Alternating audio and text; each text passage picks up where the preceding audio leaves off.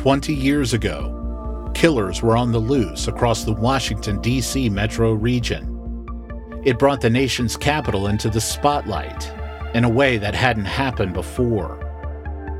This was something that put millions of D C area residents into a state of fear.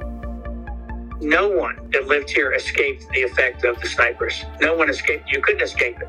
We didn't have a suspect. We didn't have information. We felt like we were chasing a ghost.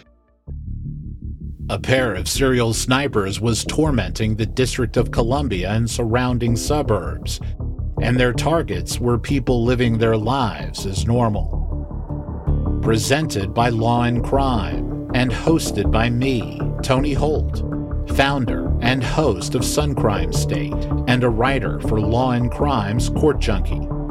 This is Chasing Ghosts: The Hunt for the D C Snipers.